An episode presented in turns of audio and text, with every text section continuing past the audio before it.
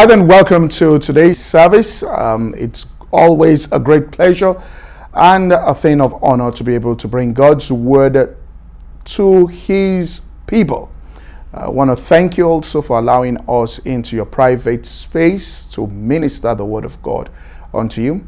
And we will just take a word of prayer before we go into today's message. Father, in the name of Jesus, first we thank you. We thank you for the definite supply of your spirit for this particular event. I ask in the name of Jesus Christ that by that supply, you grant utterance. I will speak your word in accuracy, both with simplicity and in power. That the grace of our Lord Jesus will be ministered into the hearts of people and light will shine upon our path in Jesus' name. Amen. All right, there's a subject. I spoke about this on, on Wednesday, and I want to continue uh, this thought um, um, today. I won't be too long. I'll be here for about 35 minutes just to share this particular concept in the Word of God. And it's something that I have, um, when I became a Christian and I saw it in God's Word, I knew in my heart uh, by the unction of the Holy Spirit that there had to be more to this than what was being said because the Word of God is to liberate us. Uh, the Word of God doesn't bring us into bondage or any form of confinement. So when I saw that particular word or phrase being used in Scripture, I knew it wasn't the English, quote unquote, all right, understanding that that word was actually in English speaking too. That wasn't what the Spirit of God was probably communicating in that particular scripture. And it's found in the book of, let me just read this Isaiah chapter 49. And we see this. I also quote it somewhere else Isaiah chapter 49. And we will see uh, used here in verse 4, I believe.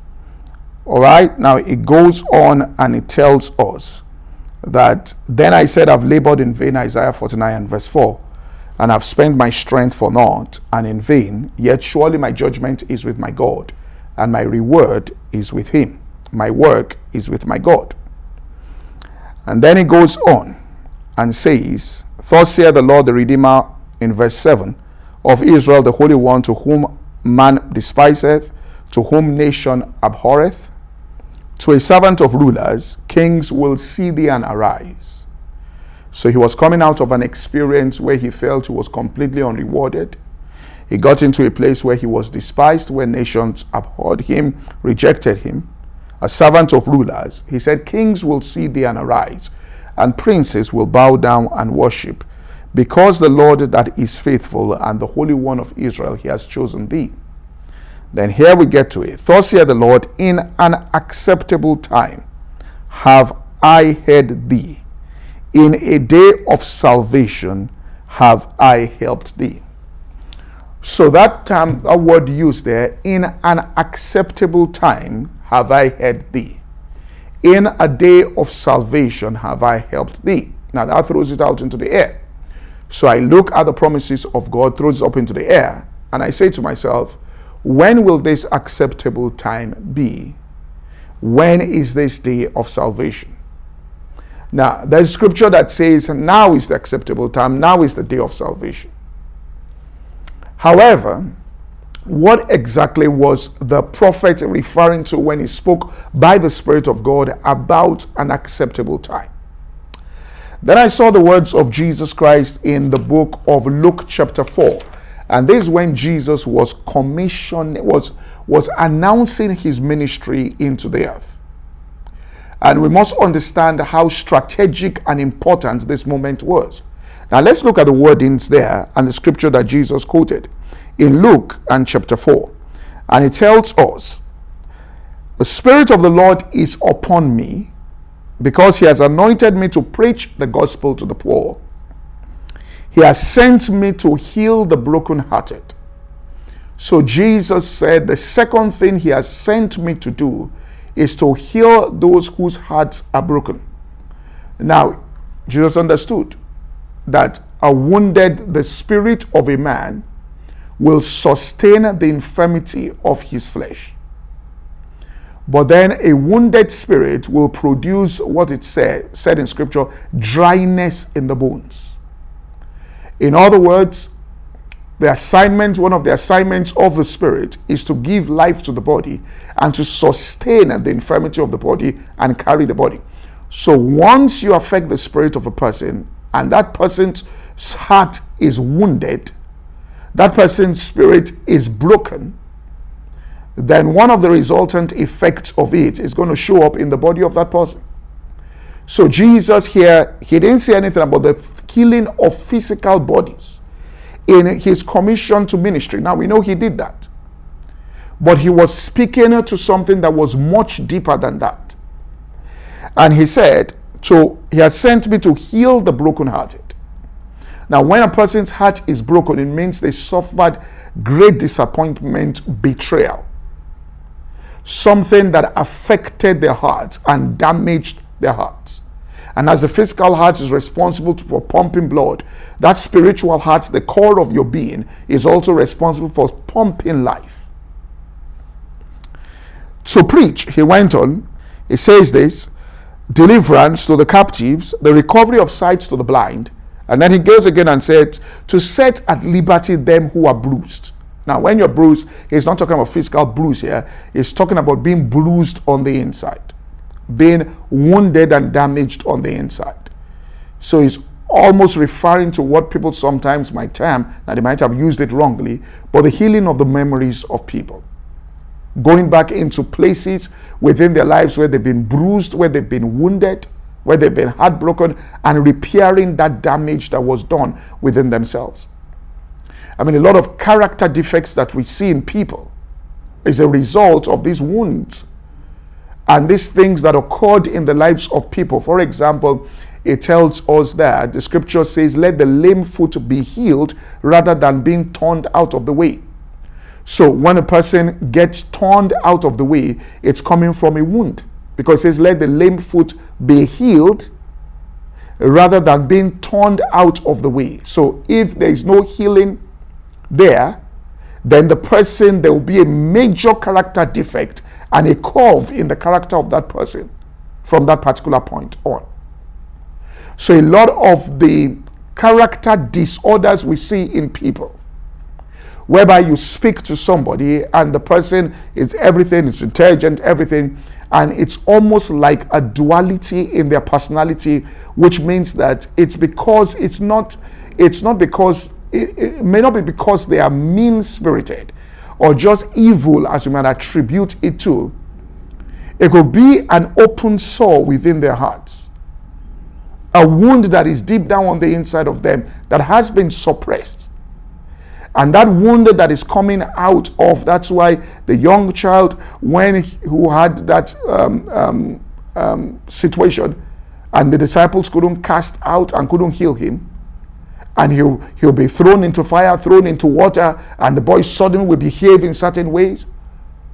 And jesus said when did this enter into him? He said when he was a child in other words, something must have happened that allowed or gave permission or opened up a door for a spirit to enter into that boy when he was a child.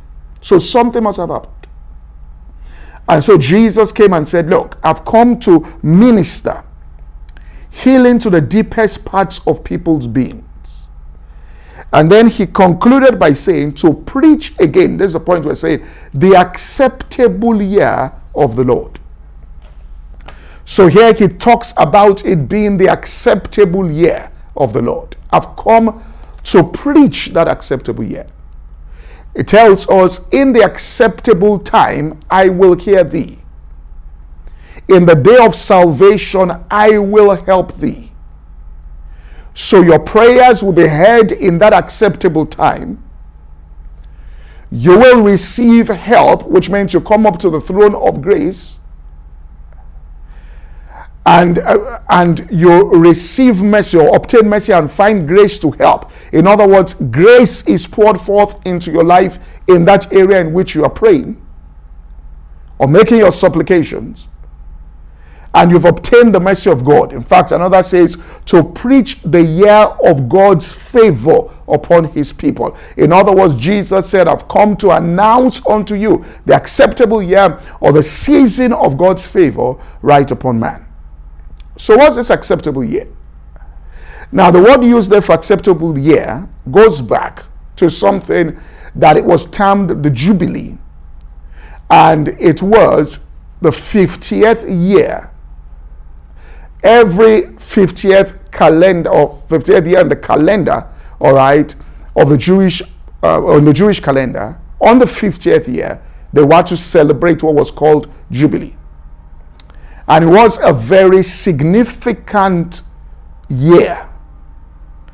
And on the 10th day of the seventh month, it was the most important day in the Jewish calendar and they were to honor that particular day also on the 50th year. And it was called the Day of the Atonement. Now, let's look at what went on there, and we'll bring all of this into perspective. In the book of Leviticus, chapter 25. Now, so the acceptable year was the year of Jubilee.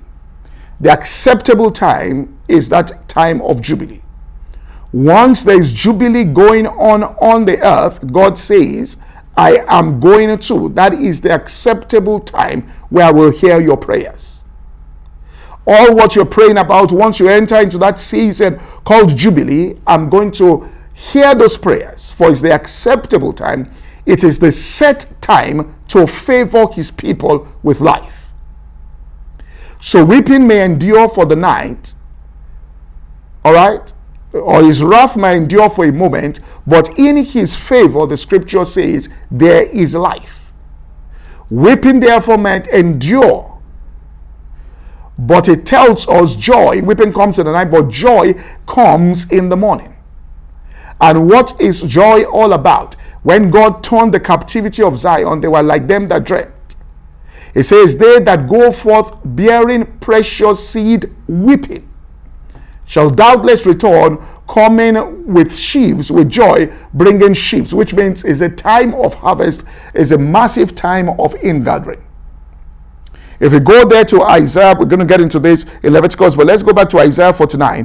What happens in that acceptable time when God hears you and in the day in which God helps you? What's the experience that you get in life? Isaiah 49 tells us this. It says, They shall not hunger nor thirst, neither shall the heat nor sun smite them. For he that hath mercy on them shall lead them, even by the springs of water. And then it goes on and says, Thy children shall make haste, and the distress that made the waste shall go forth from thee. Lift up thine eyes round about. Behold, all these gather themselves together and then come to thee. So it's almost a come together in agreement. It's almost like what begins to go on, let's say, in the life of a church. I'm just saying as a church now.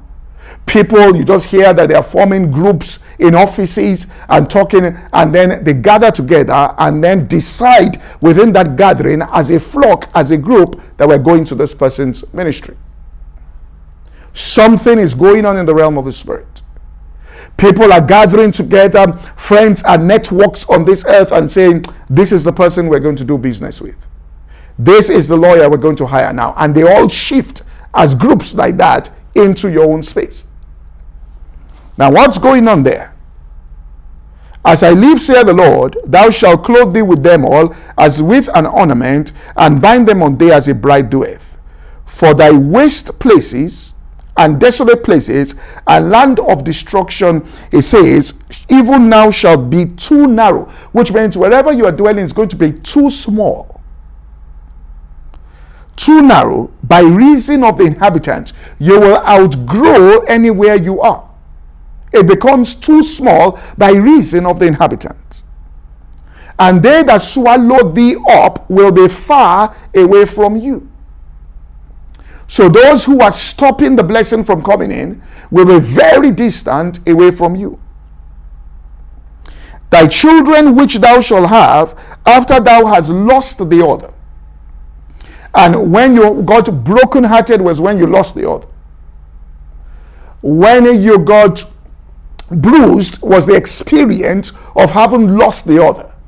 So you're coming out of a season where it's looked like you've labored all right for naught, you've spent your strength for naught, you've labored in vain, you've not been rewarded, you've lost things. And then he goes on and says this after you've lost the other, shall say again in thy ears, This place is too straight, which means too narrow, too small. Give place to me that I may dwell. Go and get something bigger. This office is too small. This factory you're using is too small. This church building is too small. The people themselves are saying, with what we know is going on in the streets and the conversations going on on the streets, this place has become too small for thee. Now, what's your own response to that? Because you had nothing to do with it, so to speak. Then thou shalt say in thy heart, Who hath begotten me these, seeing I lost my children? I was desolate, a captive, going to and fro. Who hath be brought up these? Behold, I was left alone. Where had they been? Thus saith the Lord. Behold, I will lift up my hand to the Gentiles and set my standard to the people, and they shall bring thy sons upon their arms, and their daughters shall be carried upon their shoulders. Why is that going on? Because it's the acceptable time. Why is that going on? Because it's the time to favor. When is that set time? It says it can be now. What does that mean? Jesus said, I've come to preach, to proclaim the acceptable year of the Lord. He was saying, it's not going to be every 50 years again. The acceptable year of the Lord is now.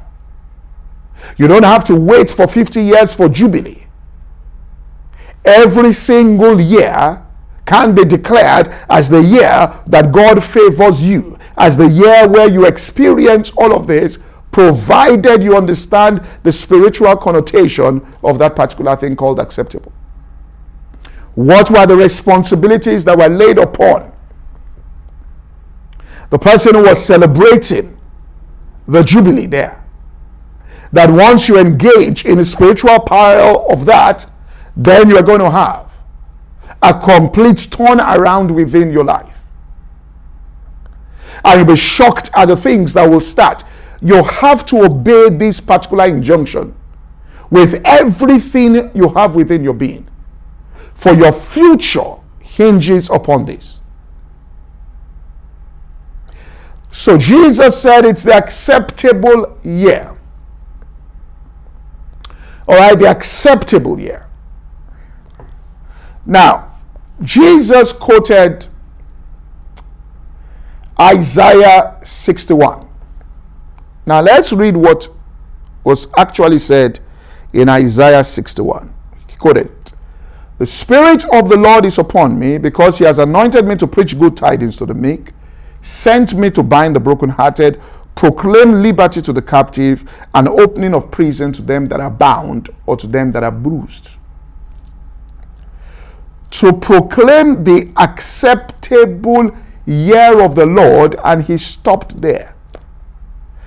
But in addition to that, then we start having clarity, and the day of the vengeance of our God to comfort all that mourn. So we're talking about, all right, this Jubilee, and he says to proclaim all right, the acceptable year of the Lord and the day of the vengeance of our God to comfort all that mourn. Now, so we'll get back to that. Then he says to give them beauty for ashes, the oil of joy for mourning, the garment of praise for the spirit of heaviness. That you might be called the trees of righteousness, the planting of the Lord, and he will be glorified in your life. So, this acceptable time, which is Jubilee, what actually went on then. In Leviticus chapter 25, which was a fiscal pile of something, verse 1. The Lord spoke unto Moses, all right, in Sinai, saying, Speak to the children of Israel that when you've come to the land that I give you, then shall you keep a Sabbath unto, unto me. Six years shalt thou sow thy field, six years will you prune, and gather your fruit. But on the seventh year, it shall be a Sabbath of rest unto the land.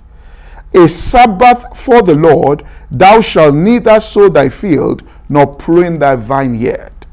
That which groweth out in its own accord of the harvest shalt thou not reap, neither will you gather the grapes out of the vine undressed, for it is a year of rest unto the land. Now, so on the seventh year in the nation of Israel, and this was very crucial. In fact, it was their disobedience to this that brought them into a 70 year bondage in Babylon because they didn't honor the seventh year Sabbath and continued working. All right, so the nation of Israel on the seventh year, everybody stops what they're doing. And everybody goes into a state of rest. Say, how are we going to, therefore, be able? God shows up during that Sabbath rest. And things began to happen powerful things, but it was a time of restoration for the land. So, one of the message, redemptive messages in the Abrahamic covenant was actually the way and manner they treated the create, creation and the earth. And so, people that talk about, you know, treating the earth properly, Eh, it's just that they don't frame it properly. You, you can actually frame it from the scriptures. All right? The environment is part of the redemptive work of Jesus. We just don't want to go into that today. Or you say, well, the earth is going to be destroyed. Well, your body also is going to be destroyed. This body doesn't belong to the new life, but you still, all right, have a responsibility to your physical body to keep it because you live here, and you have a responsibility to your environment to keep it because you are living within this environment. In fact, the commandment Adam was given as his work was the environment.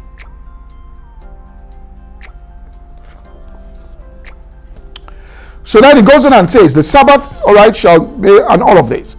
And then he went on and said, And thou shalt number seven Sabbaths, in verse 8, of the years unto the seven times seven years, and the space of seven Sabbath of years shall be forty and nine years. So he says, You will do that every seven years, but then on the seventh year in that cycle, which means on the seventh time in a cycle of seven years, which gets to 49 years, you will now keep on the 50th year the grand Sabbath, which is called Jubilee.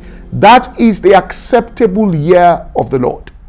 Thank you for listening to today's podcast. To listen to the full message or any other message, please visit our website at www.insightsforliving.org. For any inquiries, please call 0818 600 0082. God bless you.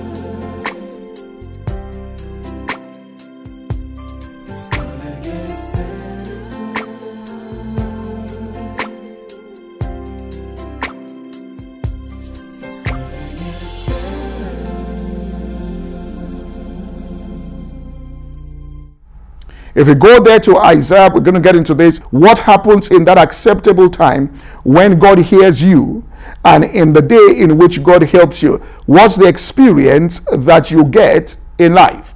Isaiah 49 tells us this. It says, They shall not hunger nor thirst, neither shall the heat nor sun smite them. For he that hath mercy on them shall lead them, even by the springs of water. And then it goes on and says, Thy children shall make haste, and the distress that made the waste shall go forth from thee. Lift up thine eyes round about. Behold, all these gather themselves together and then come to thee. So it's almost a come together in agreement. It's almost like what begins to go on, let's say, in the life of a church. I'm just saying as a church now. People, you just hear that they are forming groups in offices and talking, and then they gather together and then decide within that gathering as a flock, as a group, that we're going to this person's ministry. Something is going on in the realm of the spirit.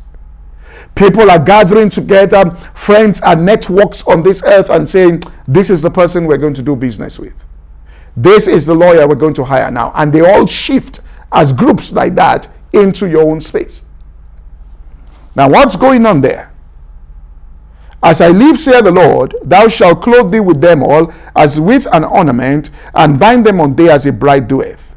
For thy waste places and desolate places and land of destruction, it says, even now shall be too narrow, which means wherever you are dwelling is going to be too small.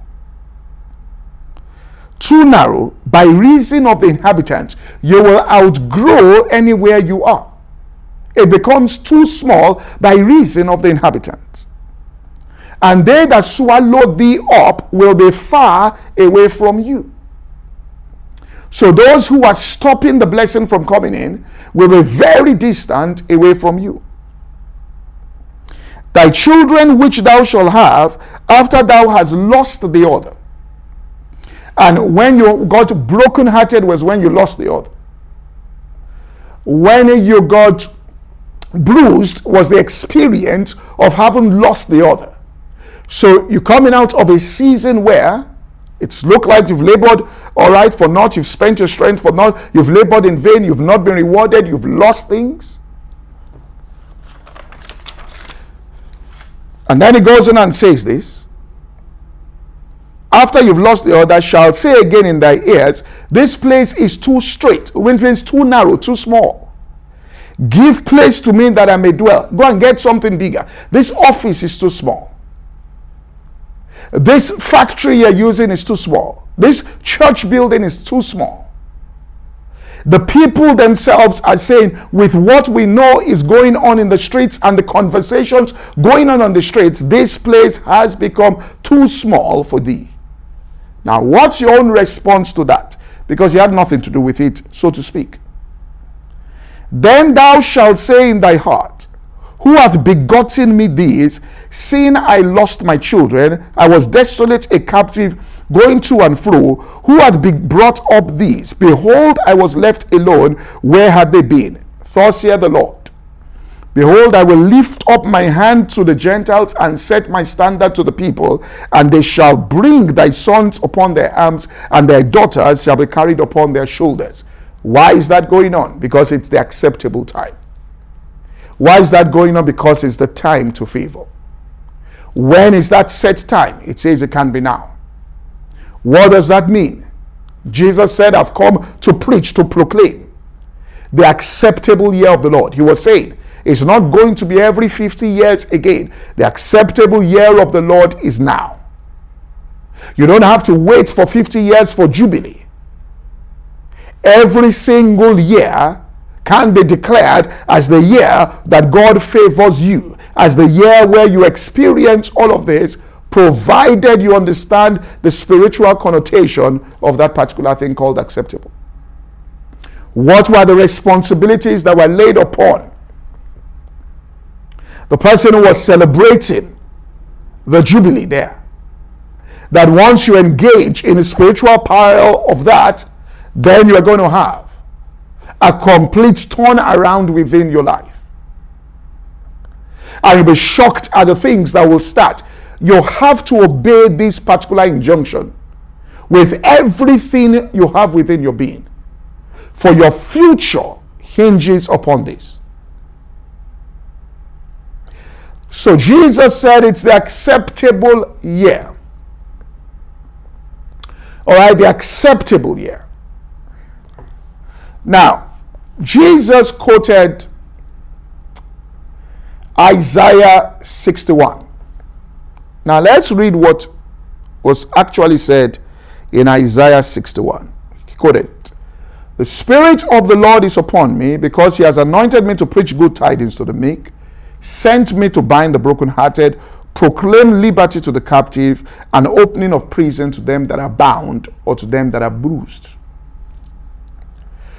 to proclaim the acceptable year of the Lord, and he stopped there. But in addition to that, then we start having clarity, and the day of the vengeance of our God to comfort all that mourn. So we're talking about, all right, this Jubilee, and it says to proclaim, all right, the acceptable year of the Lord and the day of the vengeance of our God to comfort all that mourn. Now, so we'll get back to that.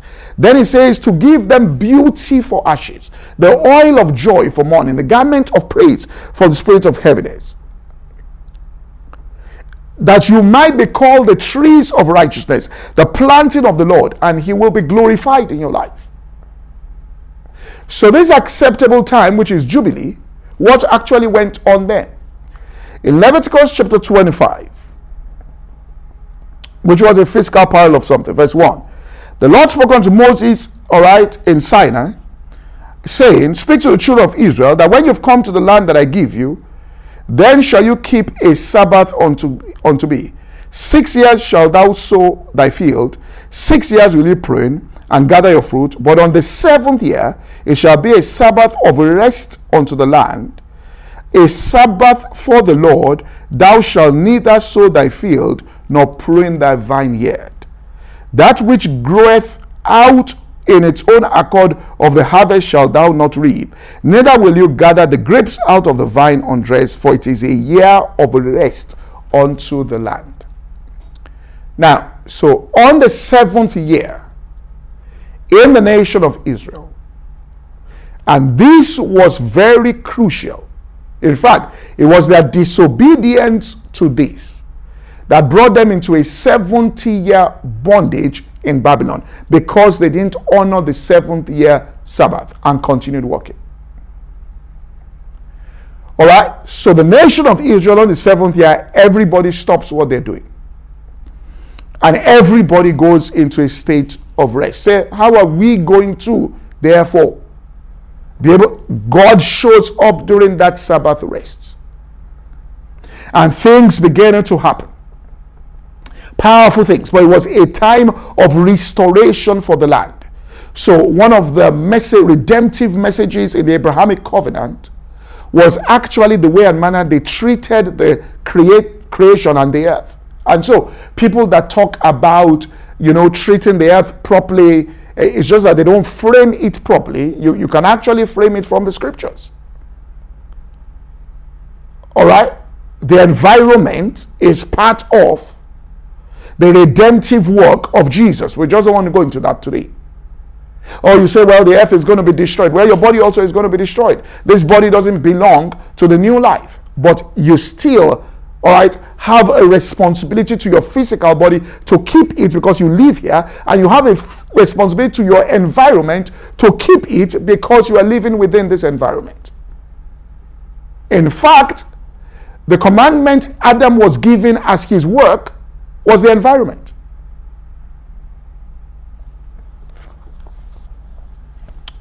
So then he goes on and says, The Sabbath, all right, shall be, and all of this. And then he went on and said, And thou shalt number seven Sabbaths, in verse 8, of the years unto thee, seven times seven years, and the space of seven Sabbath of years shall be forty and nine years. So he says, You will do that every seven years, but then on the seventh year in that cycle, which means on the seventh time in a cycle of seven years, which gets to 49 years, you will now keep on the 50th year the grand Sabbath, which is called Jubilee. That is the acceptable year of the Lord.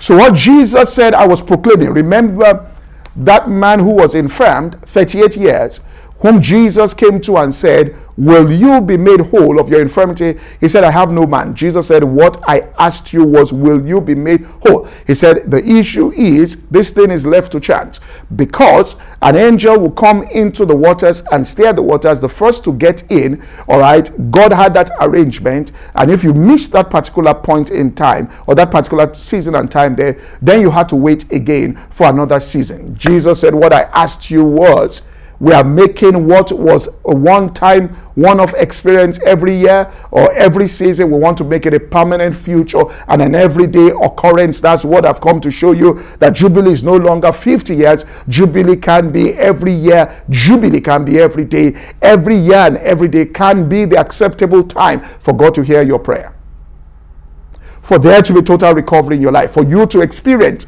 the favor of God. However, you must understand the spiritual essence of the 50th year. So, what were they to do? Now, you do that in your life, and it's the 50th year. Verse 11 A jubilee shall that 50th year be unto you.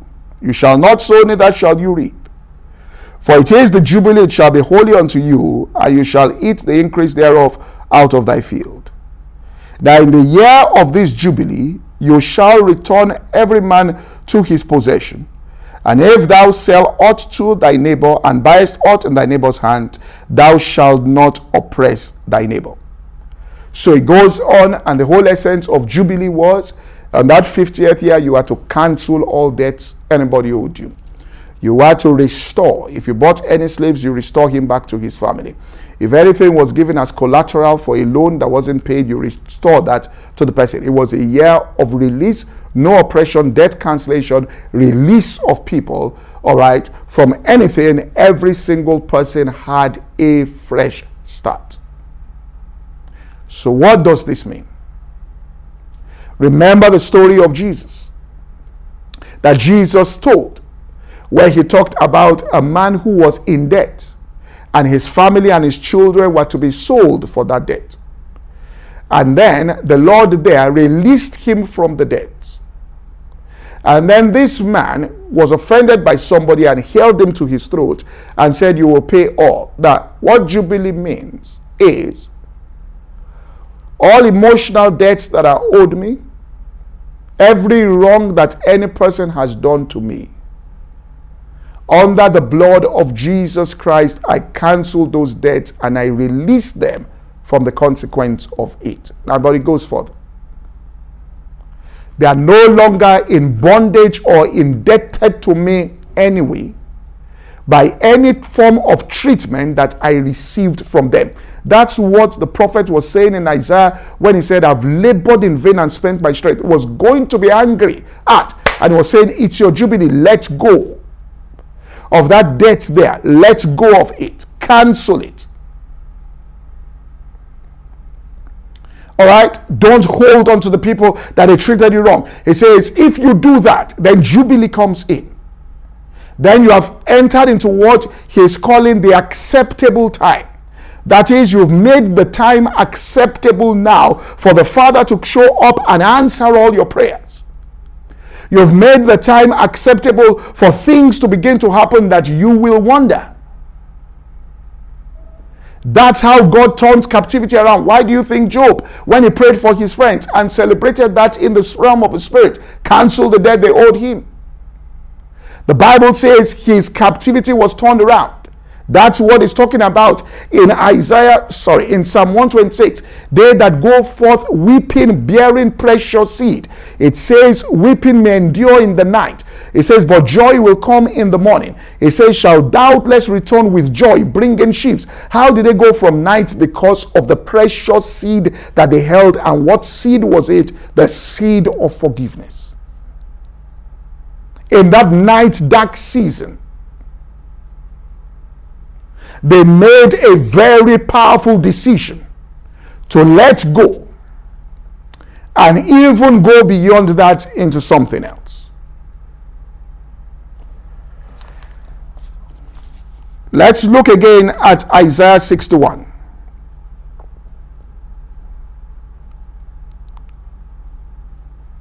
And I get into the, to the substance of the message here. It says to proclaim the acceptable year of the Lord and the day of the vengeance of our God. So that acceptable year is the day of God's vengeance. Well, so that why is why is his vengeance going to be shown? To comfort the purpose. That vengeance there will see this, that word is not destructive.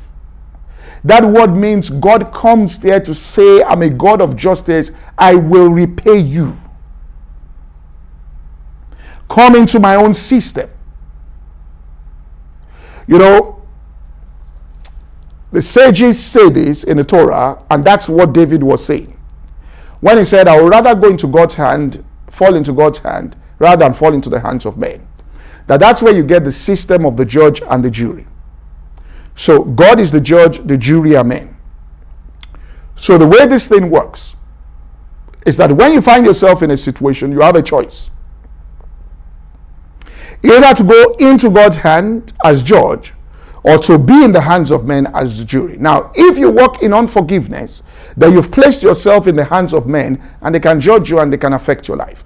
But if you walk in perfect forgiveness, then you've moved out because you have said, I'm not going to participate in the jury here of exerting judgment on any person or the people that wronged me have released it and I have gone, all right, so my own case on this earth will also be settled by the judge as I've allowed the judge to settle all my own cases. I didn't participate in any jury.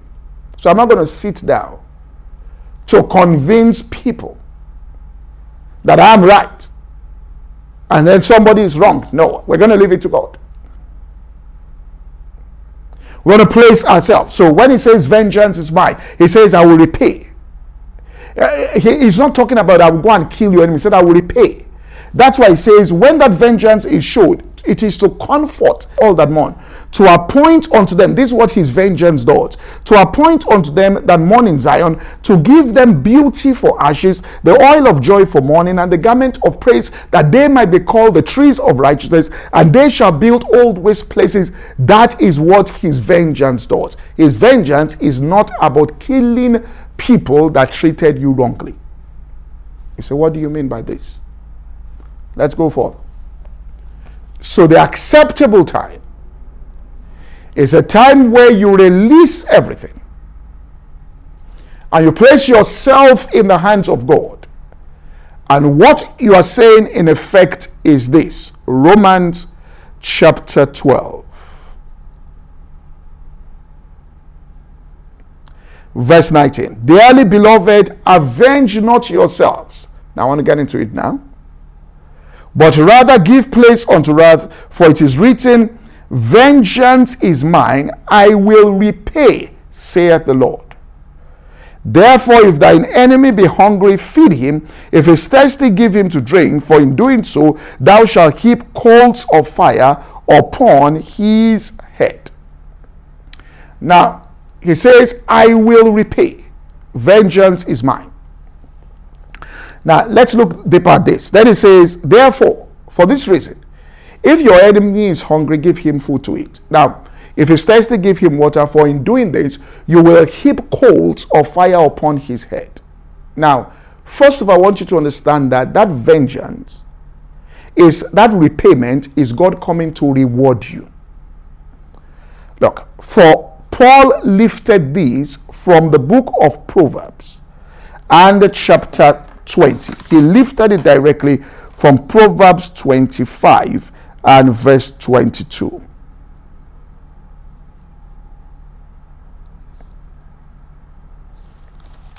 Now it says, or from 21, if thine enemy be hungry, give him bread to eat. If he's thirsty, give him water to drink. For thou shalt heap coals of fire upon his head, and the Lord shall reward you. That's where he got it. Proverbs 25, 21, and 22. So he says, The Lord will reward you for what you have done by heaping coals of fire on the head of this person. That is, you have heaped coals of fire on his head. So that's why he's going to reward you. Well, you say, you say, well, you know, keeping coals of fire means you do things so that they'll be ashamed. So, you know, their conscience will eat them up. No. When you heap coals of fire on that person, what it means is, apart from the fact that you have cancelled the debt that they owe you emotionally, then you take a step further to fulfill something that the high priest alone used to do in the holiest of all. And because the way into the holiest of all is now made manifest for us or to us, we can now go in and as priests perform this particular uh, um, um, ordinance over the lives of people that have wronged us. And it means to heap coals of fire on their head. The heaping of coals of fire on their head is to purge those individuals of the character defect within them that brought about that pain within our lives. So it says, cancel the debt and then go into this ministry of reconciliation and heap coals of fire on the head of this person. He says, I will reward you greatly. Thank you for listening to today's podcast. To listen to the full message or any other message, please visit our website at www.insightsforliving.org. For any inquiries, please call 0818 600 0082. God bless you.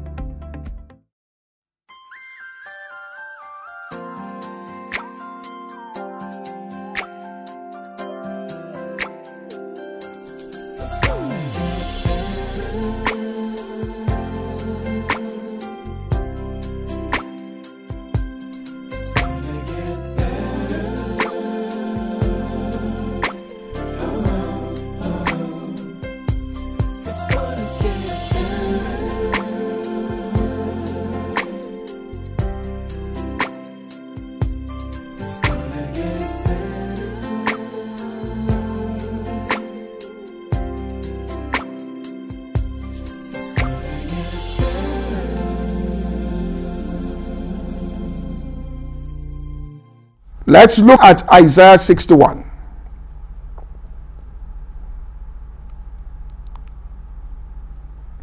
And I get into the, to the substance of the message here.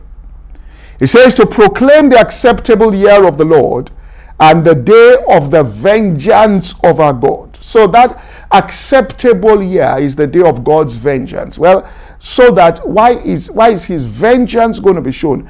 To comfort the purpose that vengeance there will see this, that word is not destructive. That word means God comes there to say, I'm a God of justice, I will repay you. Come into my own system.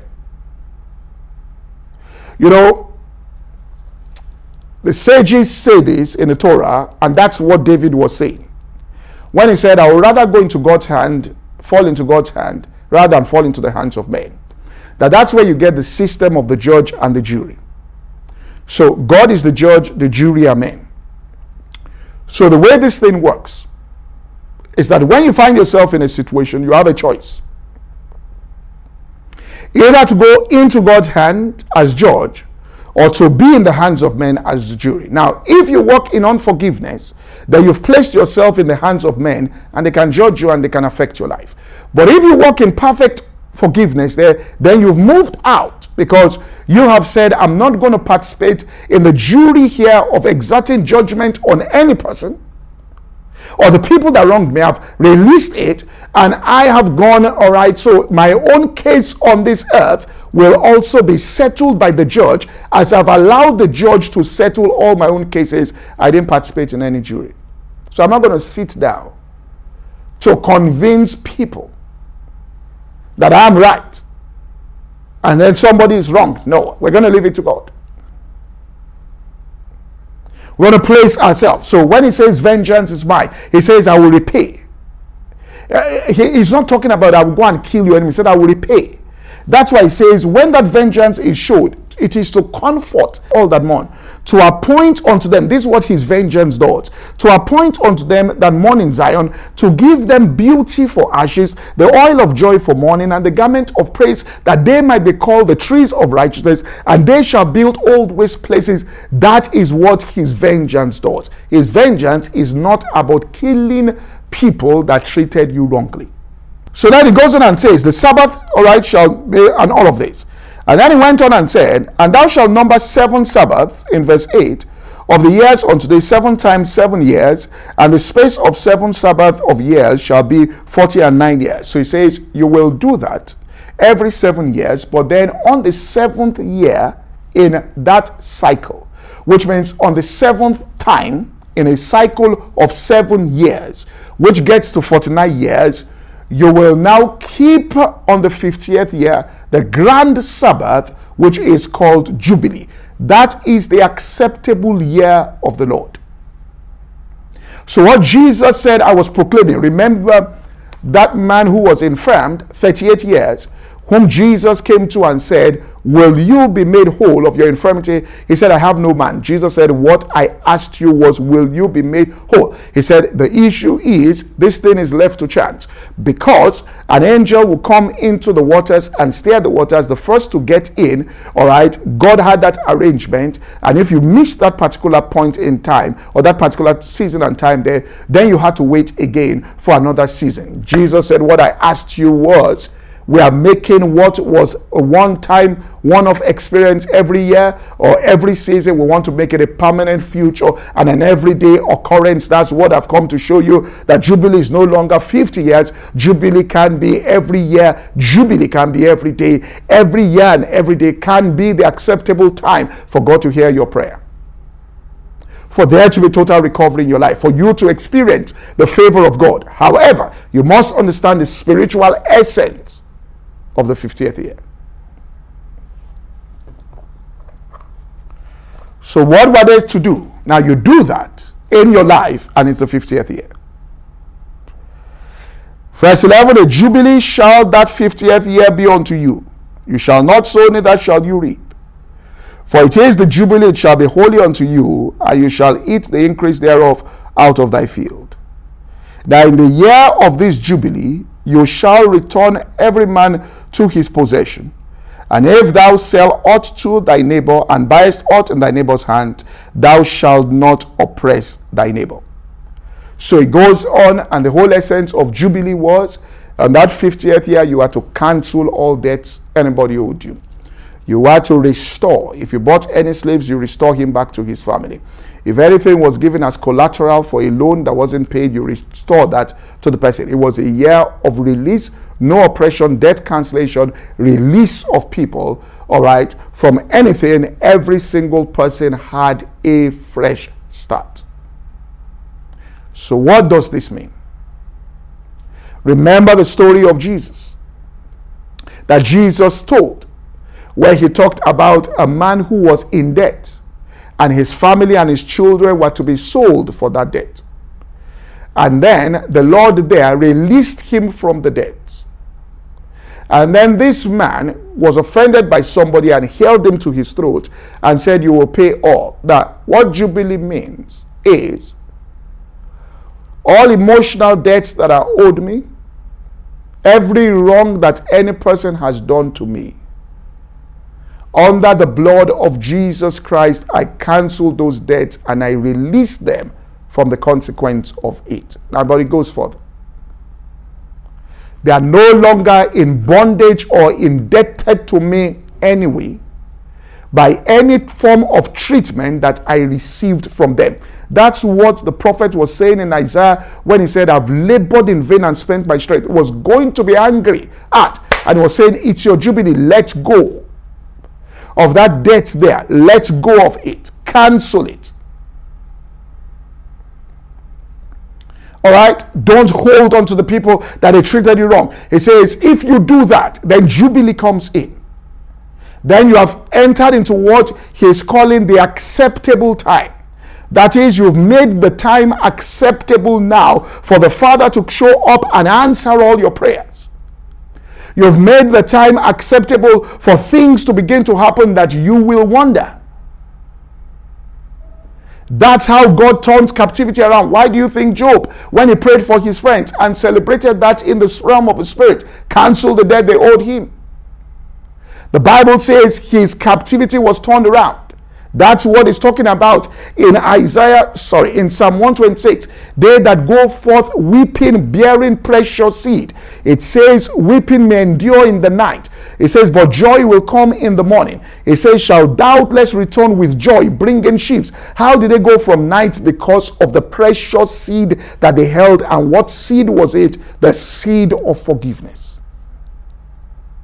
In that night, dark season, they made a very powerful decision to let go and even go beyond that into something else. And what you are saying, in effect, is this Romans chapter 12, verse 19. Dearly beloved, avenge not yourselves. Now, I want to get into it now. But rather give place unto wrath, for it is written, Vengeance is mine, I will repay, saith the Lord. Therefore, if thine enemy be hungry, feed him. If he is thirsty, give him to drink. For in doing so, thou shalt heap coals of fire upon his head. Now, he says, I will repay. Vengeance is mine. Now, let's look deeper at this. Then he says, Therefore, for this reason, if your enemy is hungry, give him food to eat. Now, if he's thirsty, give him water, for in doing this, you will heap coals of fire upon his head. Now, first of all, I want you to understand that that vengeance is that repayment is God coming to reward you. Look, for Paul lifted these from the book of Proverbs and chapter 20. He lifted it directly from Proverbs 25 and verse 22.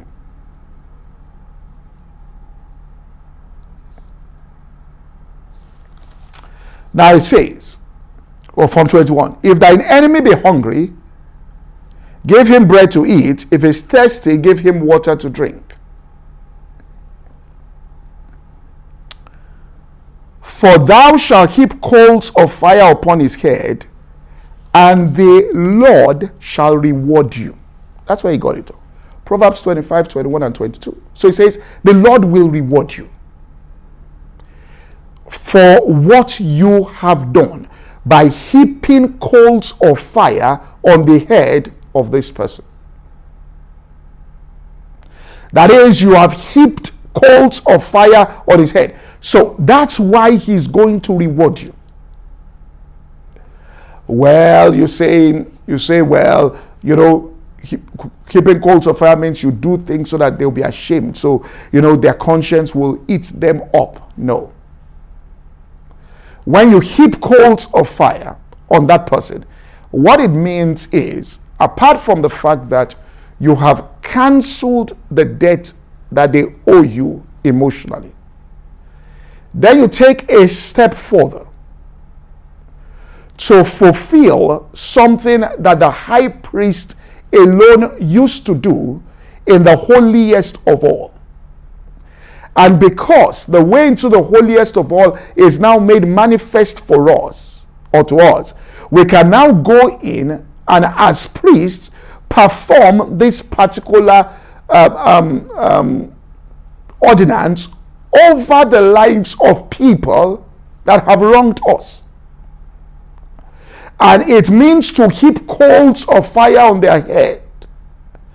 The heaping of coals of fire on their head is to purge those individuals of the character defect within them that brought about that pain within our lives.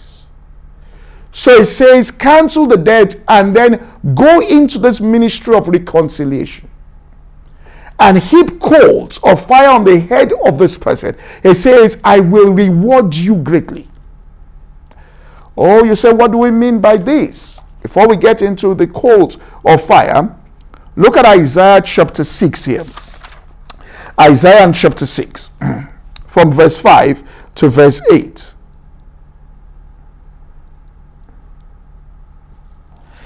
Then said I, now look at this, coals of fire. We'll see where it comes from.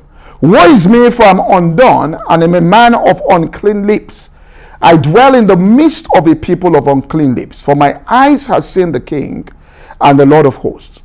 Then flew one of the seraphims, that's an angel, unto me, having a live coal in his hand. A live coal means a burning coal. Now, this is what he says you also should do to these people. All right? Remember, when Abimelech took, all right, the king there took the wife, took Sarah, took all of that to himself. That that that God judged him, and, and then God said, Go to Abraham and let him pray for you. Now, the prayer and the intercession of Abraham removed that sin of them. Now, this is what he's talking about. And then in doing that, God rewarded Abraham also in his own life. Shortly after that was when there was the conception of Sarah, which means there was something going on. So, God brings Job's friends to him. He makes intercession for his friends. And the Bible says, and then God turned the captivity of, which means he rewarded. So, folks, you are on an assignment. The character defects in the people that cause them to hurt you. God says, I've placed their iniquity upon you.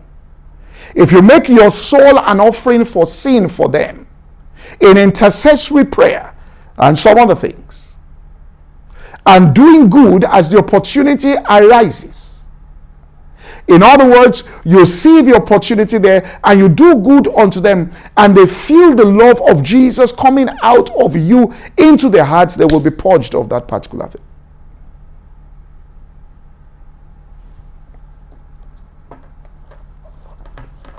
So he says, look at what it says here a live coal in his hands, which he had taken with the tongs from off the altar. You take something that turns, it it's burning coal there. And then he took it and laid it upon my mouth and said, Lo, this has touched thy lips, thine iniquity is taken away, and thy sin is purged. In other words, when you place coals of fire upon the head of that individual, the iniquity is taken away, the sin of that person there gets purged.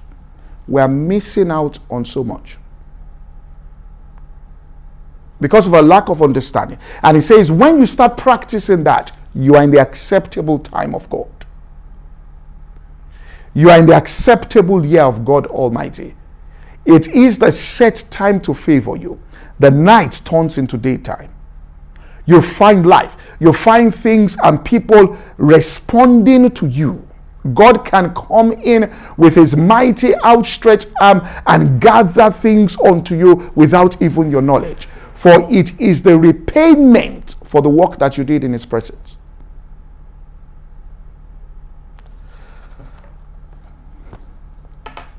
And this, we just feel, well, the holiest of all that we have access to, you know, is so that we will be able to, you know, so that we as a people will be able to, we now have access into the holiest of all. And so we'll be able to, but it, it's, it's deeper than this. Right? Now, Leviticus now we close with this. Now Lord spoke, and this about the day of atonement. Okay? This is the day of atonement. I want to say something. The Lord spoke unto Moses after the death of his two sons, and he said to him, Speak unto thy brother, speak unto Aaron thy brother, uh, verse 2, that he come not at all times into the holy place within the veil, before the mercy seat, which is upon the ark, that he die not. Now, so he could only come, right, once a year. We know this story. And in order to come in, in verse 6, Aaron shall offer his bullock of the sin offering which is for himself and make an atonement for himself and for his house first. And then he shall take two goats and present them before the Lord in the door of the tabernacle of the congregation. And then he will cast lots upon the two goats, and one for the scapegoat, and then the one for the sin offering. So he will offer a bullock for himself. He will take two goats and cast lot. The one it falls upon, one becomes an scapegoat or scapegoat. The other becomes, all right, for the sin offering whose blood was going to be shed. And then it tells us in verse 11 And Aaron shall bring the bullock of the sin offering, which is for himself, and shall make an atonement for himself, and for his house shall kill the bullock of, of the sin offering, which is for himself. And then he shall take a censer full of burning coals of fire from off the altar of the Lord and his hands full of sweet incense. And he talks about this. So the coals he was talking about of fire that you place on the head of that particular person that offended you is what he's speaking about here that comes out of the altar of God. And the spiritual significance here is that that individual is like making quote unquote now an atonement, which means that it's taking the benefits of the atoning work of Jesus and it's appropriating it into the life of that person to remove the iniquity of that person, the consequence of that person, and to purge that person of sin. And the way that person does that, he makes intercession for that person. Then he asks God that, God, you must give me an opportunity to show this person all right, uh, that you open up the opportunity in the process of purging this person completely of this thing to demonstrate love to this person, to show this person some kindness and love as the opportunity arises.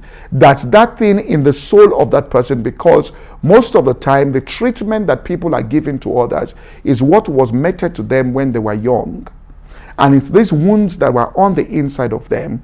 And when you show them real love and compassion, then it enters into that part within their soul and heals them of that infirmity that resides on the inside of them. That's what really is going on.